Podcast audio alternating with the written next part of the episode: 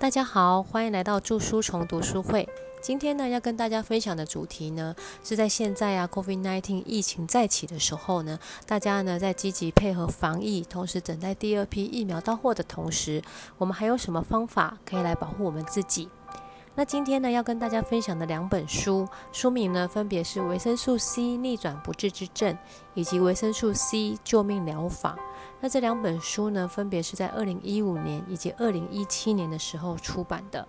那在书中呢，列举了非常多的有关维生素 C 呢应用在抗病毒以及抗感染的一个临床的成功的案例。那么维生素 C 呢？其实呢，在目前呢医学研究报道上呢，它其实是被研究最多的一个物质。但是呢，在实际的应用面上面呢，维生素 C 呢，却也是经常被忽略的一个物质。那在国际上呢，经过将近大半个世纪以来的这个临床使使用证实呢，维生素 C 它本身的一个功效，而且呢，即使呢是在非常高剂量的使用呢，它也也是不会对人体造成任何的危害。那目前呢，台湾也开始有一些医师呢。开始把高浓度的维他命 C 呢应用在临床癌症康复以及免疫提升的这样的一个疗法当中。那其实呢，这两本书呢，书虫呢早在二零一七年它刚出版的时候呢就已经读过了，同时呢也把这个书中学习到的知识呢应用在自己呀、家人啊，包括自己的健康管理的个客户身上。那因为呢这个疫情现在的一个状况呢非常的严峻，所以呢书虫呢希望呢能够。透过整理这两本书的内容，然后呢，来跟大家做分享。那希望呢，今天的内容呢，能够大大的拓展你原本对维生素 C 的认知，甚至呢，能够希望透过今天的一个分享呢，也可以让大家呢多一个可以保护自己的一个工具。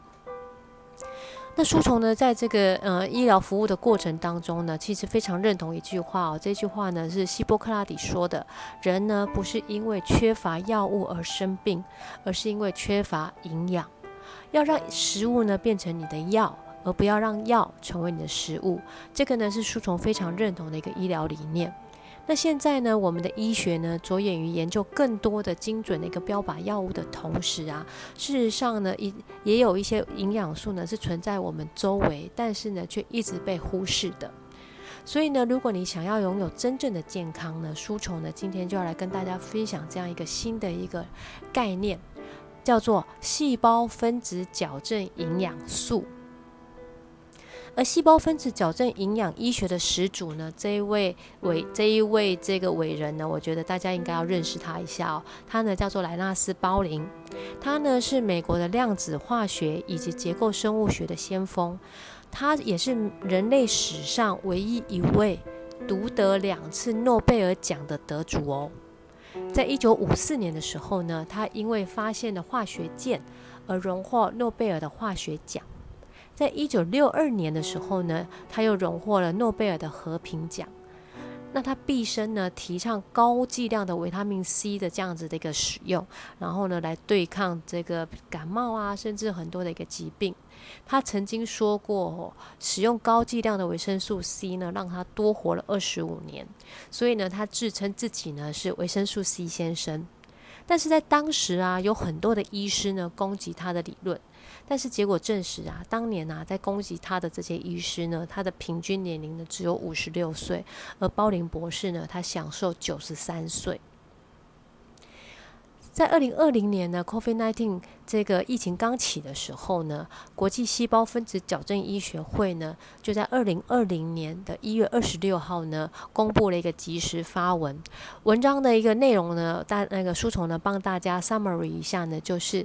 维生素 C 可以避免冠状病毒的一个侵害。那大量的维生素 C 的使用呢，可以降低或避免病毒的攻击，是有效果的。而且呢，当病毒入侵的时候呢，想办法提高自己的抗氧化能力以及免疫力，是现在最重要的自保之道。同时呢，大剂量的维生素 C 呢，可以帮助我们呢，在急性或致命的一个症状发生的时候呢，能够让它大事化小，小事化无。那当然呢，这一段内容文章的内容呢，并不是说呢，维生素 C 是唯一治疗的一个方法。但是呢，维生素 C 呢，它却是可以跟目前任何的一个医疗手段呢，同时去配合进行的。那我相信呢，大家听到维生素 C 呢，应该是不陌生，而且大家经常会听到一个名词呢，叫做左旋维生素 C。那跟大家科普一下哦，维生素 C 呢，它的这个家族啊，它总共有四个兄弟姐妹，在它的结构上面来讲的话呢，目前发现的是左旋的这个结构对人体呢，它可以产生所谓的一个生理作用，所以我们一般呢都会听到的叫做左旋维他命 C。那维他命 C 本身呢是水溶性的营养素，那呢它对于黏膜的一个穿透力呢很好，但是重点呢是它在身体里面呢没有办法储存，停留在身体的时间呢差不多就是在三点四个小时左右。那这件事很重要，这个也是为什么我们需要不断的在补充维他命 C 的一个重点，是因为它没有办法储存在人体的体内。那一般人呢，对于维他命 C 的一个印象呢，尤其是女性朋友，好，只要听到维他命 C，第一个就是啊美白啊，对它可以让我们的皮肤呢比较洁白光亮，然后呢可以增加胶原蛋白的形成，让皮肤呢感觉比较端端好。然后呢，我们知道呢有一些呃感冒的时候啊，医生会建议我们，哎，你多喝一些维他命 C 呀，或者是吃一些维他命 C 的发泡锭啊，它可以对抗感冒。那在最早呢，发现维他命 C 缺乏会造成疾病的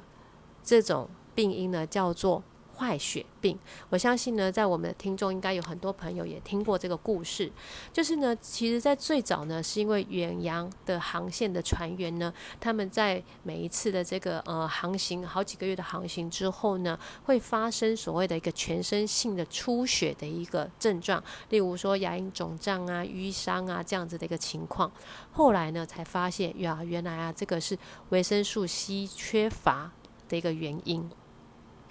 那为什么会缺乏呢？其实啊，因为人类是少数没有办法自行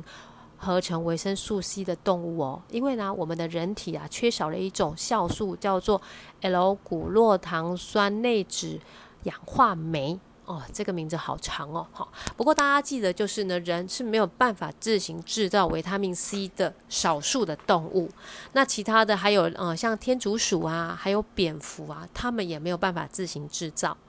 但是呢，大部分的动物呢，它们都可以在体内自行合成维生素 C，所以呢，一般的动物它们其实它们并不需要补充所谓的额外的一个营养素。好，那我们以呃山羊来讲好了，当羊妹妹在这个自然环境当中呢，它遇到感染的时候呢，我们会发现，哎，野野生动物它们都会自己的去找一些植物啊来吃，然后呢，它们去这帮自己呢。去缓解一些症状，那这个过程当中，其实呢，是因为他们自己的身体里面会制造维他命 C。那以山羊来讲，它一天最多可以制造十万毫克哦。那十万毫克其实就是一百克的维生素 C 的量。那这个呢，最早呢，在一九三七年的时候呢，有一位博士呢叫艾伯特，然后呢，他从匈牙匈牙利红椒里面呢分离出维他命 C，而艾伯特博士呢，也同时呢，在一九三七年的时候呢，荣获了诺贝尔奖。但是我们一般呢，目前呢，我相信很多朋友一定都有服用过维他命 C。但是呢，我相信大部分的人其实都没有特别的感觉。其实呢，在这个里面有一个很重要、很重要的因素，在我们今天分享的两本书里面呢，作者呢提到的一个很重要的点就是剂量太低。好，之前呢，书虫有一位这个做房地产投资很成功的朋友呢，他告诉我这个他投资房地产的这个最高心法。他说啊，投资房地产呢，最重要的就是三个 L。Location, location, location，因为很重要，所以说三遍。好，那在这两本书当中呢，提到关于维他命 C 用来维持我们的健康状况的重点呢，作者呢也提出来三个 D，也就是 dose, dose, dose，翻成中文呢就是剂量、剂量跟剂量，一样很重要，所以说三遍。那为什么呢？在这个地方会特别的强调剂量？其实呢，在维生素 C 啊，它在营养学上面呢，它被定义为所谓的一个微量营养素。所以呢，因为它被定义为微量元营养素，那我们目前呢，每日的建议摄取量呢，大概就是在一百到两百毫克的这样子的一个这个摄取量的一个建议，但是啊，其实，在近呃六十几年来，哦上千篇的一个研究报告里面呢，其实他们都指出一个共同的点：当体内维生素 C 呢处在一个长期的一个低水平的状态的时候，它呢会加速几乎哦所有会影响人的慢性退化性疾病的发生。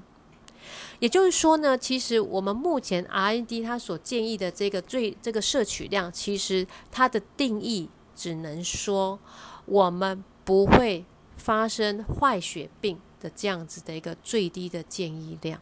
但是呢，对于它如何能够来帮助人去避免所谓的慢性病或者去改善生理作用，事实上它的这个量呢远远的不足。还有差多远呢？告诉各位哦，作者呢，他用演化学的角度去分析啊，人类的一个近亲，也就是巨猿大的那个猿猴，从他们的饮食习惯呢来去推算，就是人类的近亲，他们在身体里面每所平均的一个维生素 C 的一个存量，大概是在二点三到九点五克的这样子的一个含量，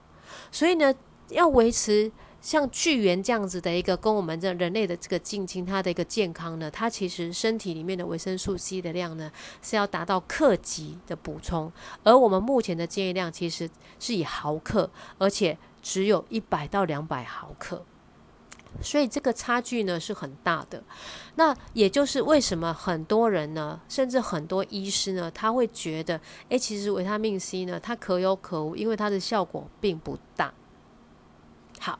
那在今天的节目当中呢，其实啊，这本这两本书呢，它分享了很多的面向，包括抗病毒，包括如何维他命 C 可以去保护我们健康的心血管，包括现在的维他命 C 可以用来这个所谓的癌症标靶药物的辅助治疗，以及癌症后康复的这样子的一个呃一些临床的一些 paper。但是呢，今天因为时间的关系，而且现在的一个呃状况呢，今天的节目主要书虫要跟大家分享的呢，会锁定在维生素 C 抗病毒以及抗感染的这个 这个主要的这个内容来跟大家做分享。那维生素 C 呢，最早可以抗病毒的一个成功案例啊，其实是发现的很早哦，在一九四九年，有一位克莱纳医师，当时呢是小儿麻痹大流行的时候。那小儿麻痹是一种病毒感染，那呢，它感染的脊脑脊髓液之后呢，会造成终身的残疾。而这位克莱纳医师呢，他利用了高剂量维生素 C，他用了将近啊一到两克的维生素 C 呢来做静脉注射，他呢成功治愈了六十个案例。什么叫成功治愈呢？是这六十个案例呢，完全没有任何留下残疾。所以呢，在当时呢，创造了当时的奇迹。那在之后呢，从一九七四年呐，到一九八几年，一直到二零二零年、二零二几年的时候呢，一直陆陆续续呢，有很多的临床发现呢，把维他命 C 呢用于，例如说像急性病毒性肝炎的治疗。呃，透过静脉呢注射高剂量的维生素 C，它的剂量很高哦，就是大概每公斤体重是五百到七百毫克。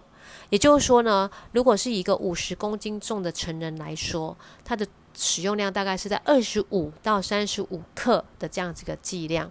但是呢，透过这样子啊，同时还有搭配口服的高剂量，每一天啊，每一次五克，然后呢一天两次，这样子连续治疗呢，能够让急速上升的这种肝脏发炎指数 GOT 跟 GPT 能够呢有一个大幅的一个下降。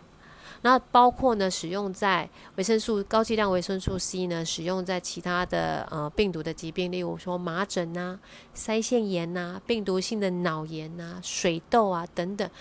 都有很多临床很好的治疗效果的报告。那么呢，包括呢，像 HIV 病毒，就是艾滋病病毒呢，因为艾滋病病毒它们本身呢会去攻击人类的一个免疫细胞嘛。然后呢，造成的这个人类的一个免疫系统的一个瘫痪，而在临床上呢，也有用高剂量的维生素 C 去治疗艾滋病的患者。那当他们的体内呢有一个比较高的一个维生素 C 的含量的时候呢，发现有 CD 四的这样子一个免疫细胞呢，它的死亡速度呢会被减缓，也就是说呢，它本身的病程呢可以得到控制。那在刚刚呢，整个呃。书虫跟大家分享，它维他命 C 呢用在病毒感染的过的这样子的一个目前有发现的一个案例里面呢，大家不容不应该很容易可以听得出来，其实维生素 C 呢它并没有特定哪一个病毒，它的是一个广效性的一个抗病毒的一个营养素。那因为之前呢，那个书虫跟大家分享过很多细菌这个感染的这个案例嘛。事实上，维生素 C 呢也有被应用在临床的一种细菌感染的成功案例哦。例如说像白喉啊，然后链球感链那个溶血性的链球菌感染呐，然后呢葡萄球菌呐，哈，包括目前呢我们知道在细菌感染当中呢，造成毒性最强的破伤风的梭状杆菌。的这样子一个毒素呢，都能够在透过维生素 C 的治疗，能够大大的降低它的一个死亡率。那所以呢，其实，在今天呢，我们要跟大家分享的是呢，为什么维他命 C 它能够抗病毒，而且跟抗细菌感染？重点是它是一个广效型的，而且它是一个存在于天然界，我们每天都可以接触到的一个营养素。那它是用什么样的机转来帮助我们人体去提高免疫力的？好，那接下来呢，书虫跟大家分享的这段呢，非常的重要，因为呢，它是一个关乎到怎么样去维他命 C 去提高自己免疫力的一个很重要的一个机制。但是呢，因为免疫学呢，它是一个相对比较复杂的，所以呢，书虫尽量呢，把这个中间的这一个机转呢，用一个比较白话的概念呢，来跟大家分享。好。首先呢，要给大家先建立一个概念哦，就是啊，人体的细胞对维生素 C 的需求量是不一样的。例如说，哎，我今天美白啊，我今天只是单纯的想要去抑制我的黑色素生成，那我可能平常的这样子的一个嗯维生素的一个呃从饮食当中去摄取，这样就够了。但是，但是人体的细胞对维生素的需求是不一样高的哦，尤其是。免疫细胞，尤其是人体的大脑细胞，以及可以帮助我们去对抗压力的肾上腺素细胞，这几种细胞，它们对维生素 C 的需求量是一般血浆浓度的八十倍。也就是说呢，如果你是一般的需求，你可能一般的饮食就可以去补足这样子的一个维生素 C 的量。但是呢，如果在现在，我们要把它应用来抗病毒、抗细菌感染的时候呢，我们就要提供它足够的量、足够的维他命 C 的这个浓度的时候呢，它才能够去帮助我们的白血球去启动它的一个免疫反应。好，这是第一件事，白血球对维生素 C 的需求量是一般血浆浓度的八十倍。那它怎么样去启动我们的免疫系统呢？第一个，我们的白血球呢，它本身的一个生的寿命呢，其实大概在七到十四天左右。那我们都知道，免疫系统呢是人体一个很重要的一个防御部队。那当外敌入侵的时候，你的部队强不强、数量多不多，就是非常的重要了嘛。好，那维他命 C 的浓度够的时候呢，它会去促进增加我们免疫细胞 T 细胞。B 细胞，甚至包括所谓的单核球细胞的这个数量，也就是说呢，它会去强大，它会去增援，增加我们的这个防御的部队。同时呢，浓度高的维他命 C 呢，它可以去延长我们这些免疫细胞的一个寿命。也就是说，它不但可以帮我们扩编，还能够帮我们呢这个增强我们这个这个军队的这个寿命。那同时呢，它还可以去帮我们呢做好更好的一个讯息的一个传递，因为呢高的浓度高浓度的维他命 C 呢，可以促进白血球细胞呢产生更多的细胞激素，然后呢让这个病毒入侵的讯息呢能够快更快速的传递，然后呢去启动我们身体里面的这种防御机制。那当病毒进来的时候呢？足够高的维他命 C 呢，它可以去强化我们的白血球，去增加它对抗病毒的能力。这包括哪些呢？包括诶，我们的免疫细胞里面呢有那种地面作战部队，就是呢直接短兵相接的那个呢叫做巨噬细胞，它呢可以去帮助我们呢直接把那个病菌病毒呢把它吃掉。然后呢，我们也有炮弹部队，也就是说呢，就是呃所谓的抗体，它呢可以去增加我们的这个所谓的一个抗体的生成，然后呢，让我们呢用炮弹抗体呢去攻击被这个入侵的这个病毒。那当然呢，它对于我们目前有一个很重要很重要的免疫细胞叫做自然杀手细胞呢，它呢也可以去提高它的一个毒杀能力，然后呢来去扫除已经。靠近进入到我们身体里面的这些病毒，那在这个在提高这个免疫系统的这个反应过程当中呢，呃，在这个地方呢，书虫要跟大家分享一个呃提介绍一个很重要很重要的名词，叫做免疫风暴。其实呢，我相信呢，在这个疫情刚开始的时候呢，其实大家呢应该也经常的听到这个名词，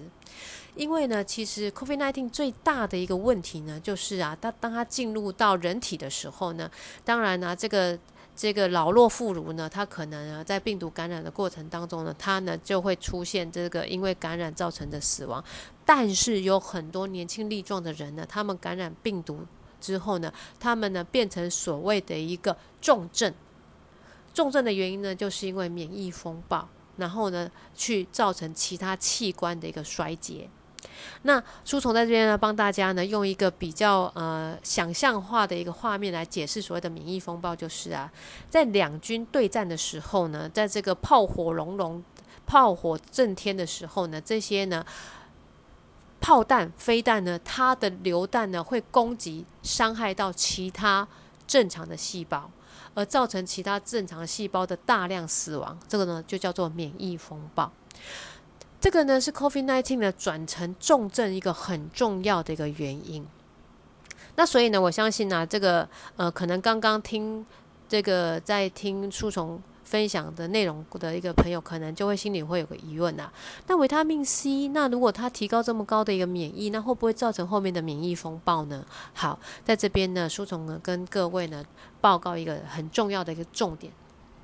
就是啊，维他命 C 呢，它是一个非常强的一个抗氧化剂，那它自己呢身上呢带有两个电子，可以去中和掉这些所谓的自由基，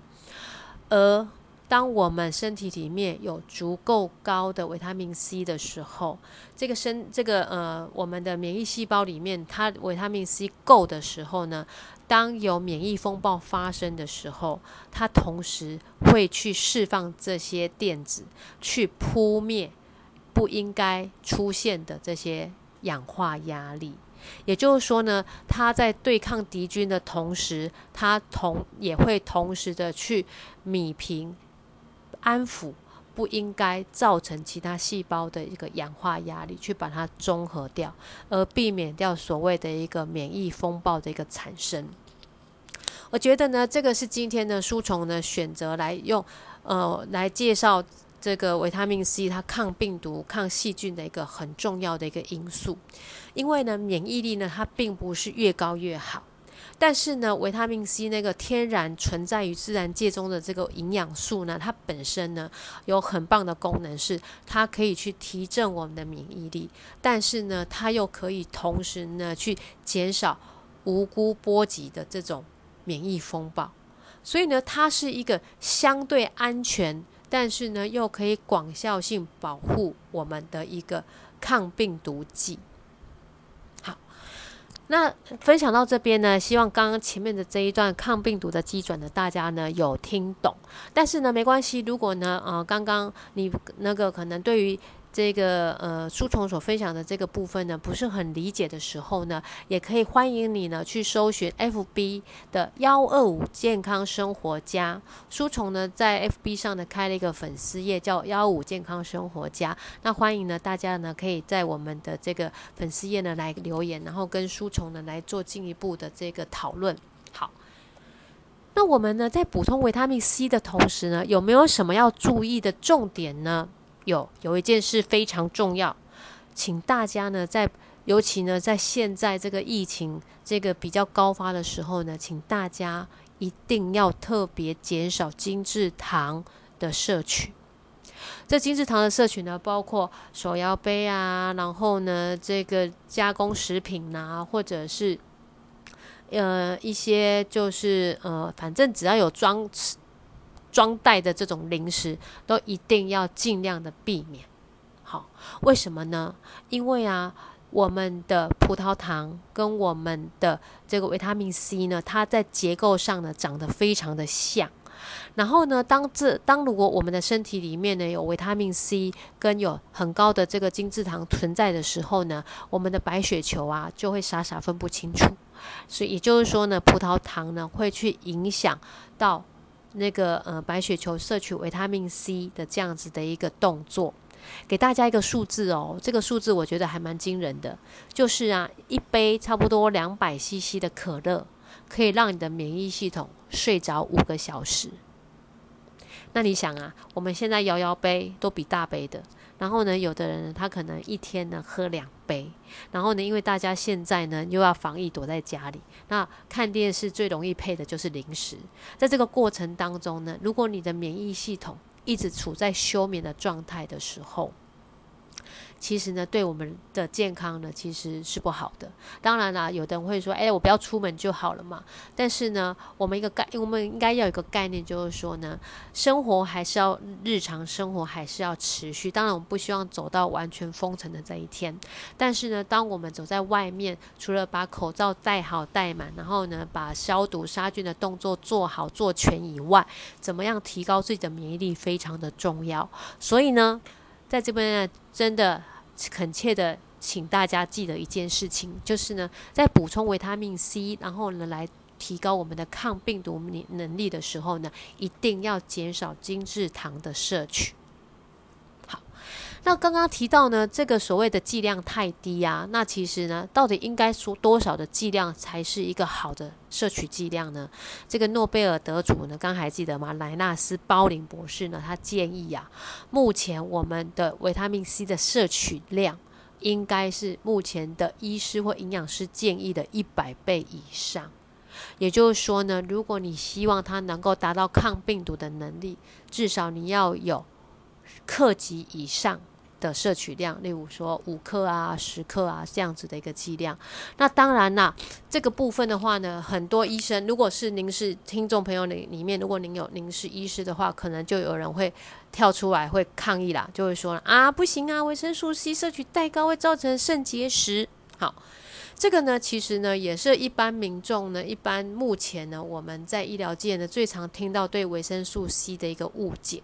事实上呢，因为很多人认为呢，维他命 C 它的代谢的中产物是草酸钙，而肾结石本身呢，大概有四分之三的成分呢是草酸钙，所以很多医师或者是营养师，他们就会认为，哦，我维他命 C 吃太多，会容易造成我的肾结石。但是呢，跟各位报告一下哦，其实呢，从一九四六年呢，就已经有临床的案例呢，他们把这个维他命 C 呢，发现啊，跟这个预防肾结石它是有正相关，它是有帮助的。而且呢，在一九九九年呢，哈佛有一份呢，这个上万人的这个有一个四万五千多人的一个男性研究，六年有一个八万多人的妇女的研究是四年的这样子一个大型的研究呢。发现呐，其实维他命 C 的摄取跟肾结石其实是没有太大关系的。那重点呢是在补充高剂量维他命 C 的同时呢，要多喝水，避免呢自己处在一个缺水的状态。那当然呢，我们呢并不是完全的去否定所谓的肾结石的这一件事情，因为呢，如果听众朋友，您本身是有慢性的肾功能不全，或者是肾衰竭的这样子的一个患者，我们在补充维他命 C 的时候呢，我们呢就必须要相对保守一点点，然后呢要密切的监控。但是呢，毕竟在现在一个呃整个抗病毒的一个情况当中呢，每天呢让自己维持在一个相对的，例如说，嗯。一千毫克、两千毫克这样子的维他命 C 的一个补充的情况下，其实对增加为所谓的肾功能的负担，其实是不会造成任何影响的。所以呢，可以请大家放心。好，那我们呢，在这个书中呢，其实刚刚呃，在这个书里面呢，莱纳斯·鲍林博士呢，他有讲到一个重点哦，就是说大家可能听到现在会觉得说，诶，书虫你既然说维他命 C 这么好，哎呀，他们他又这么的方便取得，又存在于我们的生活周遭，那他为什么都没有被重视？其实呢，这个跟所谓的商业操作考量有关啊。这个鲍林博士呢，他就曾经提出过这样的一个。解释他就说啦，如果呢大家呢都非常的了解维他命 C，它是一个广效型的一个抗生素或者是抗病菌的一个药物，那将会剥夺药厂研发所谓的感冒药的一个庞大的利润。不知道大家认不认同这句话？如果你知道。你只要大量的吃维他命 C，而且你那个量是超过一般的建议量，你就可以抑制你的感冒的时候，你根本就不用再花钱去看医生或者去吃药啊。好，那还有一个重点是啊，为什么很多的临床医师，很多的有一些临床的试验，他们会觉得说，诶，维他命 C 是没有效的？因为很多的临床试验，他们的剂量都被刻意的定在五百到一千五百毫克。也就是回归到之前书中所说的 dose，当你的剂量太低的时候，事实上根本无法启动有效的生理保护机制，所以呢，他们就会误以为维他命 C 是无效的。那这也是一般民众为什么觉得在补充维他命 C 之后，经常觉得无感的一个很重要的原因，是因为吃的太少。好，那在吃的太少的这个话题里面呢，这个啊，其实呃。作者呢有统计有建议哦，有一些人群呢需要大量的补充维他命 C，例如老烟枪、抽烟的人，知道吗？抽一根烟会损耗二十五毫克以上的维生素 C。还有呢，例如说我们经常熬夜、喝酒。或者是本身现在有慢性病，例如说血糖过高啊、高血脂啊，然后呢，呃，体重过胖啊，哦，这些心血管疾病的人呢，事实上体内的维生素 C 呢，都正在被大量的消耗。也就是说呢，它其实本身呢，也是处在一个呃维生素 C 相对低水平的一个状态。那其实啊，这个书虫呢，在看这些书的时候呢，也有到各大的一个药房通路，或者是一些搜寻一些维他命 C 的产品。其实呢，我们会发现呢，诶，其实高剂量的维他命 C 也有啊。那有的就是，例如说发泡钉一颗就是一千毫克啊，或者是像国外买的都是那种呃一千单位啊，或者是甚至更高单位的啊这种的一个剂量。那我是不是吃这个就够了？好，在书中呢，这个作者呢，他提到一个。很重要的概念哦，其实啊，在我们的身体在吸收维他命 C 的时候呢，它有一个所谓的肾脏的阀值，也就是说呢，当我们的身体的血液浓度呢达到差不多七十个 micromolar 的时候呢，我们的肾脏呢就会开始把多的这个呃维他命 C 呢把它排泄掉。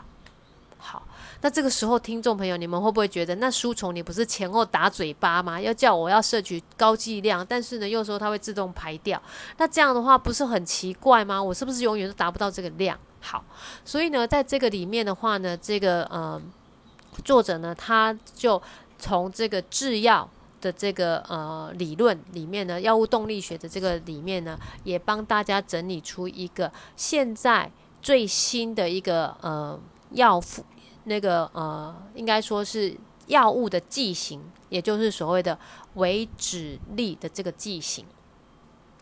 那其实呢，在书中呢，这个书作者呢，他提到了很多所谓的高剂量的注射，例如说，呃，高剂量的治疗，例如说，在抗癌的过程当中，他可能一天会用到一百克。好，那这个东西呢，它都不是用口服的，它呢是用注射的方式来达到这这一个效果。那这个部分的话呢，作者或呃书虫呢会留在后面呢再跟大家分享。但是呢，在我们在口服的过程当中呢，目前呢，其实经过维生素 C 呢，经过肠胃道的消化呢，它会有一个所谓的一个肠胃道吸收的这样子一个阀值。那所以目前呢，维脂力这样子的一个剂型的一个呃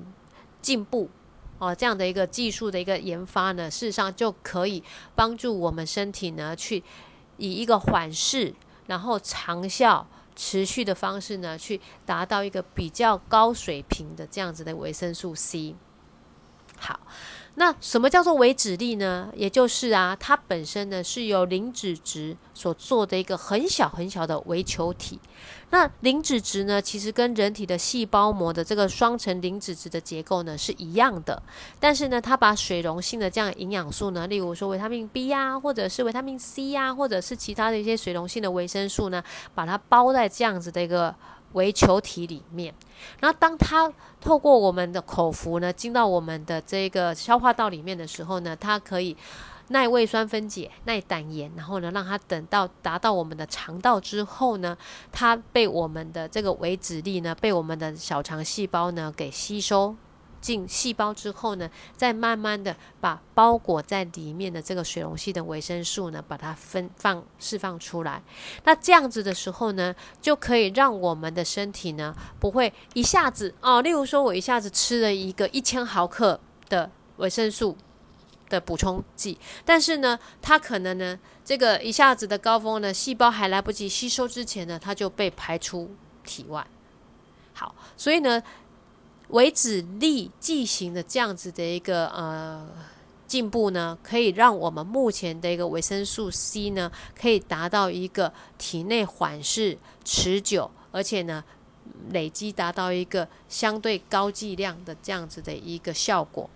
而这个。目前的这样子的一个技术呢，也是应用在很多的一个癌症末期的患者，例如说他本身呢在癌症末期，他已经黏膜缺损了，没有办法呢口服太大量的维他命 C，或者是说呢，例如说是胸腔。相关的这个肿瘤，那本身有肺积水的这样的患者，他不适合呢用所谓的静脉注射的方式，然后呢，他就可以透过现在进步的维脂力的剂型的维他命 C 呢来去补充。所以呢，呃，因为大家可能对维脂力剂型的维他命 C 呢，在坊间呢其实不容易看到，那这个呢也是书虫呢从这个呃作者的这个书里面呢去看到这样子的一个。这样子一个资讯，那如果呢，你想要知道更多有关维子力维生素 C 的一个相关的一个呃资讯的话呢，一样欢迎您搜寻 FB 的幺二五健康生活家，然后呢，可以在这个粉丝页里面呢跟书虫留言，然后呢，书虫可以给大家更多相关的一个资讯。好，那今天呢，书虫跟大家分享的呢就是。使用维生素 C，一个在我们存在我们生活当中一个很大家很熟悉的这样子的一个这个营养素呢，它只要剂量够高，持续的给予，然后呢，这个流动性的。就是一个持续性的去去增加体内的一个这个维生素 C 的量的时候呢，事实上它是可以去提高我们的这个抗病毒以及抗感染的这样子的一个能力，它可以去活化我们的免疫系统，同时呢，也可以降低我们呢发生所谓的免疫风暴这样子的一个风险几率。然后还有一个重点呢，就是啊，如果因为我们现在在接种疫苗嘛，如果呢。有安排到可以接种疫苗的听众朋友，在接种疫苗之前后，如果你可以多补充一些高剂量的维他命 C 呢，事实上也可以减少因为疫苗注射产生的那种不适应的感觉，也可以增加抗体之后抗体的一个生成量。那。呃，最后呢，跟大家分享一下哦。其实啊，书虫呢，在二零一七年接触到这两本书之后呢，其实就已经有把这些相关的维他命 C 的应用呢，用在自己跟。朋友以及这个健康管理的客户身上，然后呢，每一次呢，当这个书虫自己呢有开始觉得发冷，或者是有骨头酸痛的感觉的时候呢，诶，其实我就知道我大概是中了哦，所谓的中了所谓的流感病毒。但是呢，只要我有这种感觉呢，我只要一次大剂量的这个维他命素维生素 C 的静脉注射，同时搭配差不多啦一天的高剂量的一个口服的一个补充，马上。流感的这个症状呢，就可以很快的缓解，然后甚至解除，就没有后面的病程。所以呢，包括书虫呢，以前呢，只要碰到一点点酒精啊，就会开始起酒疹啊，然后这些这个酒精过敏的问题呢，也通也都透过这个高浓度维他命 C 的补充呢，能够有一个很好的一个改善。那现在呢，这个疫情升温的时候呢，在这个时间点呢，书虫选择跟大家分享维他命 C 呢，也是希望大家呢能够多知道一些可以保护自己的一个工具。那当然呢，在我们呢这个遵守防疫规范的时候。也不要过度的恐慌，在这个时候呢，保持愉快的心情，然后呢，即使呢在家，也要维持正常的生活作息。那当然啦，在家的时候呢，也欢迎大家呢多多的收听那个书虫的一个读书会，让大家一起呢来共同的平安健康的度过这个疫情。当然啦，台湾加油！因为呢，这个呃书虫呢，相信呢以台湾这么。棒的这样人民素质以及大家防疫的这个概念呢，一定能够安稳的度过这一次的难关。好，那一样呢，在节目最后呢，跟大家预告一下哈，其实呢，维他命 C 呢，它还有很多其他的这个效用哦，例如说怎么样的维他命 C 呢，可以保护我们的心血管，还有呢，在目前呢，很多医师呢把它应用在癌症辅助治疗，哦，或者呢是在癌症康复、预防它复发的这样子的一个呃临床的很多的一个精彩的一个报告。那在后面的书虫还会有 Part Two 的部分呢来跟大家分享，然后请大家呢这个呃期待，然后也请欢迎大家呢能够继续收听。好，那今天的节目呢就到这边呢，谢谢大家，拜拜，也祝大家平安健康，拜拜。